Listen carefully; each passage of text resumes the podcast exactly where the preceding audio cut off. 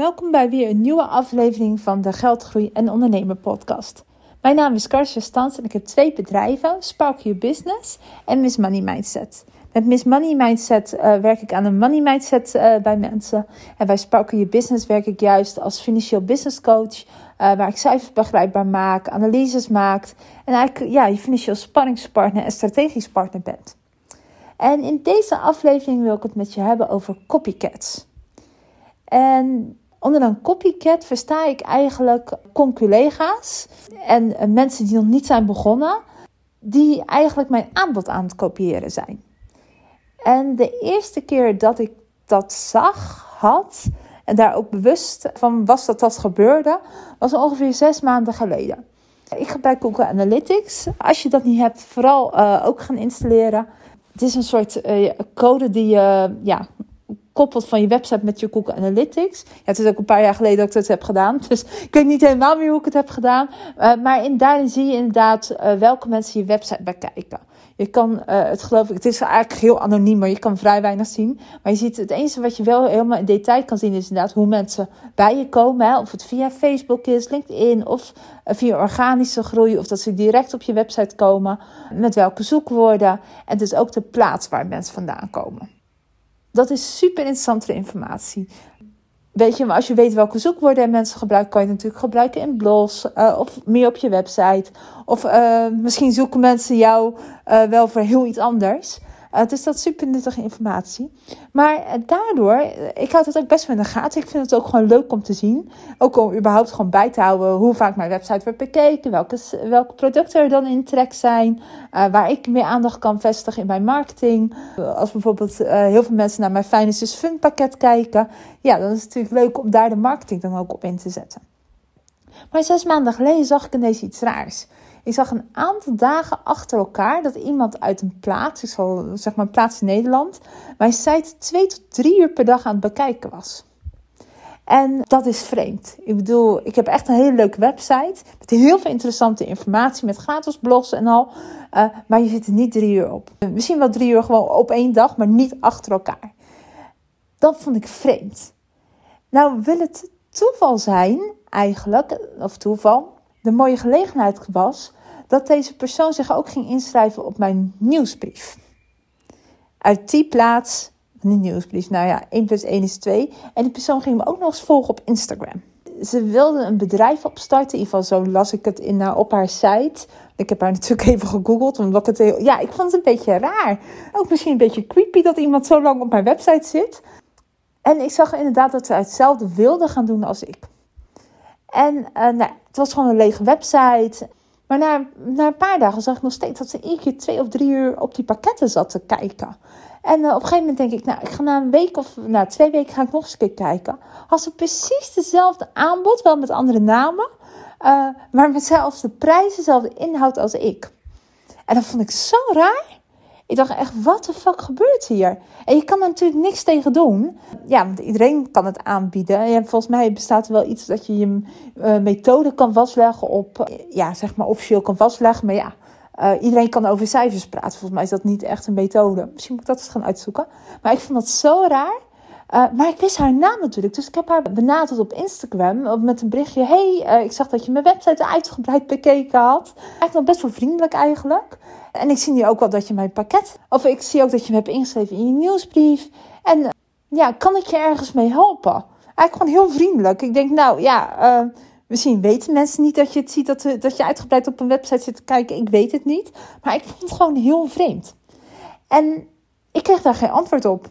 Ze volgde me wel, constant, maar ze reageerde gewoon niet op het berichtje. Dus nou, toen heb ik nog een uh, berichtje gestuurd van: hey, ik vind het niet helemaal kloppend wat je aan het doen bent. Nou, daar reageerde ze ook niet op. Nou, uiteindelijk heeft ze wel de pakketten iets aangepast. Maar ik vond het zo vreemd en het, ik heb nooit meer zo extreem meegemaakt hoor. Uh, want ik stond eigenlijk op het punt om mijn jurist in te schakelen. Kijken of wat ik kon doen daaraan. Maar ik heb het niet zo ver laten komen op een gegeven moment dat ze wel iets ging veranderen. Maar dit was het meest extreme wat ik uh, eigenlijk meemaakte daarin. Ik, heb, ja, ik ben natuurlijk 2,5 jaar nu uh, ondernemer, maar ik had nog nooit meegemaakt dat iemand bijna letterlijk iets van mij ging overnemen. En ik was ook gewoon verbaasd. En wat bij mij in eerste instantie naar boven kwam, was een soort territoriumdrang. Een soort kwaadheid, een soort woede.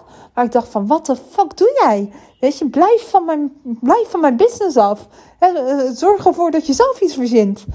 En, nou, en ik zie het wel en het komt vooral eigenlijk, laat ik daar eerst bij zijn, dat ik dat dus nooit doe. Ik kijk niet wat uh, conculega's doen. Ik, heb, ik volg ook niemand die een conculega is op Instagram. Ik volg ze niet via LinkedIn, omdat ik daar heel onrustig van word. Ik ga mezelf dan vergelijken. En vergelijken, en dat zal je herkennen, is echt, echt shit gewoon. Als je echt gewoon in een hele, in een hele goede bui bent en je wil zo snel mogelijk in een depressie raken, ja, in depressie misschien een groot woord, maar in een slechte bui raken, ga je jezelf vergelijken met anderen en liefst nog je conculega's. Want mensen zijn altijd verder dan jou, doen andere dingen dan jou, zijn origineler dan jou. Ja, het is gewoon eh, niet oké om jezelf te vergelijken. Dus ik heb dat gewoon geblokkeerd voor mezelf. Eh, ik wil mezelf gewoon niet aandoen. Ik bescherm mezelf daartegen. Plus, ik vind ook, ja, ik ben ondernemer. Dus het is ook wat van mij uitkomt wat voor mij werkt, of wat voor iemand anders werkt, dat werkt niet voor mij. En andersom natuurlijk ook. En nou ja, dat even tussenuit. Dus ik snap ook niet dat mensen dat doen. Dus daar zit misschien ook mijn niet-empathische vermogen in. en niet in het. Ja, hoe zou ik het zeggen? Ja, dat ik het gewoon niet begrijp waarom mensen dat doen. Toen daarna is het nog een paar keer vaker gebeurd dat dit soort dingen gebeurden. En gelukkig niet mijn pakketten ehm, zeg maar letterlijk overnemen. Dat was echt zij alleen. Maar wel dat mijn site heel vaak bekeken werd uh, door andere mensen. En één voelde ik weer die kwaadheid. En ik las pas een quote weer ergens. En ook in een gesprek met iemand anders. Die zei tegen mij: Ja, maar niemand kan jou die kwaadheid die in jou zit. Of die verbijstering of die verwondering die in jou zit. Eh, dat veroorzaakt niemand. Dat is alleen de manier waarop jij je tegen kijkt. En dat is natuurlijk waar. Laten we wel wezen, bij elke oordeel wat je hebt over iemand, daar zit natuurlijk, uh, zegt ten eerste al iets over jou. Maar ook alleen die kwaadheid kan alleen maar omdat jij iets op een bepaalde manier ziet. En toen was het inderdaad tijd eigenlijk om mijn mindset erover te veranderen. Ten eerste om te begrijpen dat inderdaad bepaalde mensen dat dus nodig hebben om te doen. Of misschien inderdaad niet zo hard voor zichzelf zijn dat ze dat blokkeren voor hunzelf. Zeg maar het zelf vergelijken. Maar vooral zeg maar de nieuwe mensen die van plan zijn om iets zoals ik zeg maar op te starten. Dat dat, dat blijkbaar tussen. Ja, ik had daar een andere mindset voor nodig. En wat mij enorm is, heeft geholpen is, om soms met die mensen in gesprek te gaan. Want mensen kijken altijd alles van je. Dus je ziet er heel snel ja, wie dat dus is. En op een gegeven moment kwam ik er dus achter in een gesprek. Uh, en ik heb nu meerdere gesprekken gehad dat mensen het ook als een soort inspiratie, mij als een soort inspiratiebron zien. En ik vind het nog steeds heel raar om dat over mezelf te zeggen. Maar ik vond het ook wel een eer. Van ja, ja, maar ja, jij hebt een lopend bedrijf. Dus ik kijk vooral even hoe jij het hebt gedaan. En hoeveel kennis je hebt gehad en al.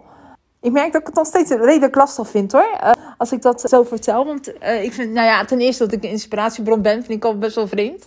Maar ook, ja, dat mensen dus eigenlijk een soort manieren zoeken dan um, ja, om mij te kopiëren of zo. Ik weet niet, ik vind het gewoon heel vreemd. Maar aan de andere kant, als ik naar mezelf kijk, als, ik ga ook graag met mensen om. Of uh, vooral, ik kijk vooral naar mensen die uh, succesvoller zijn dan ik. Uh, ik kopieer het niet, maar ik ben wel heel benieuwd naar hun mindset en hoe dingen, hun dingen aanpakken. Betekent niet dat het helemaal bij mij past, maar ik vind het wel heel interessant. Dus dat was wel een eerste schakeling waar ik dacht van, oh ja, in plaats van die territoriumdrang, dat ik dat een soort van naar ja, iets anders maakte. Van oké, ze zien me als een inspiratie. En nou, dat doe ik blijkbaar wat goed. Ja, en het is eigenlijk ook wel gewoon hele eer dat mensen dat doen. En het tweede is, was, ik kijk ook graag naar mensen die uh, succesvoller zijn dan ik.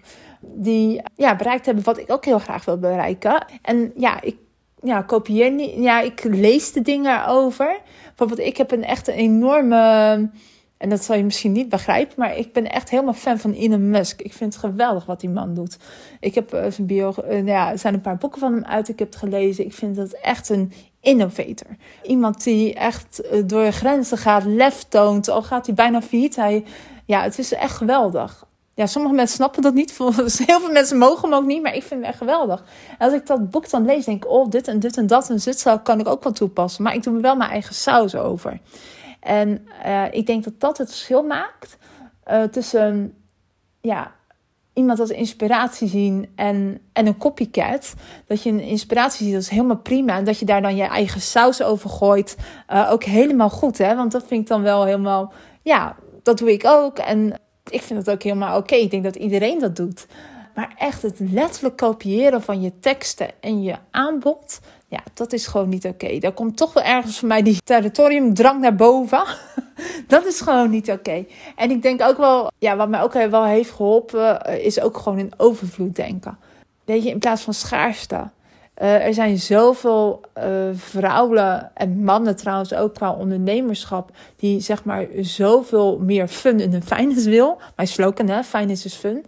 Maar ook als je ziet hoeveel mensen slecht met geld omgaan, dan, eh, dan is de markt onverzadigbaar. Dus dat heeft me geholpen om in overvloed te denken. En ook het laatste wat mij heeft geholpen, is eigenlijk te bedenken van niemand kan het op mijn manier. En dat is vooral met die copycats, die echt letterlijk die teksten overnemen. Denk ja, lieve schat, je kan die teksten gewoon letterlijk op je website doen, maar jij voelt het niet zoals ik het voel. Uh, alles wat er op mijn website staat, heb ik zelf geschreven. Intussen wordt het wel zeg maar door een marketeer uh, wel uh, wat anders omschreven, wat sales omschreven, maar de basis is van mij. Ik heb dat een keer op een zondagavond verzonnen om te doen of op een zaterdagochtend. Die energie, wat daar staat, die energie is van mij. Als je met mij werkt, krijg je mijn energie. Dus dan kan je het wel, zeg maar, hetzelfde verkopen als ik. Maar daar zit niet de gedachtegang of de, ja, de, de manier waarop ik mensen wil helpen. Ja, die zit daar niet achter. Um, maar goed, dat was mijn uh, redelijke frustratie. Maar ook levensles en ook hoe je een andere mindset eraan kan brengen over copycats. En uh, nogmaals, als je echt letterlijk de teksten kopieert, dat is gewoon niet oké. Maak het jezelf. Uh, weet je, als je zelf aan het twijfelen bent of je aanbod is en je kijkt heel erg bij concu ja, conculega's, denk erover na. of je überhaupt wil gaan vergelijken. Want ik ben echt wel uh, van de overtuiging dat we iedere ons eigen pad hebben. Iedere, ja, het moet van jou komen, weet je. Het is jouw intuïtie. Jij bent ondernemer. Jij bent innovator. Copycat gewoon niet. Dat, het is gewoon niet oké. Maar als je het inderdaad als inspiratie ziet, of uh, dat je inderdaad uh, iemand die ziet die al succesvol is waar jij wil zijn, helemaal prima dat je daar helemaal in leest. Maar doe er ook zo snel mogelijk je eigen sausje voor. Lees er dan tien verschillende mensen uh, maak daar je eigen mix van. En uh, kijk vooral zelf wat je ideale klant is en wat niet. En op welke manier je mensen wil helpen. Ja, dat was het eigenlijk. Als je meer informatie wil of met mij wil werken, kijk dan even op mijn site www.sparkybusiness.com. Fijne avond.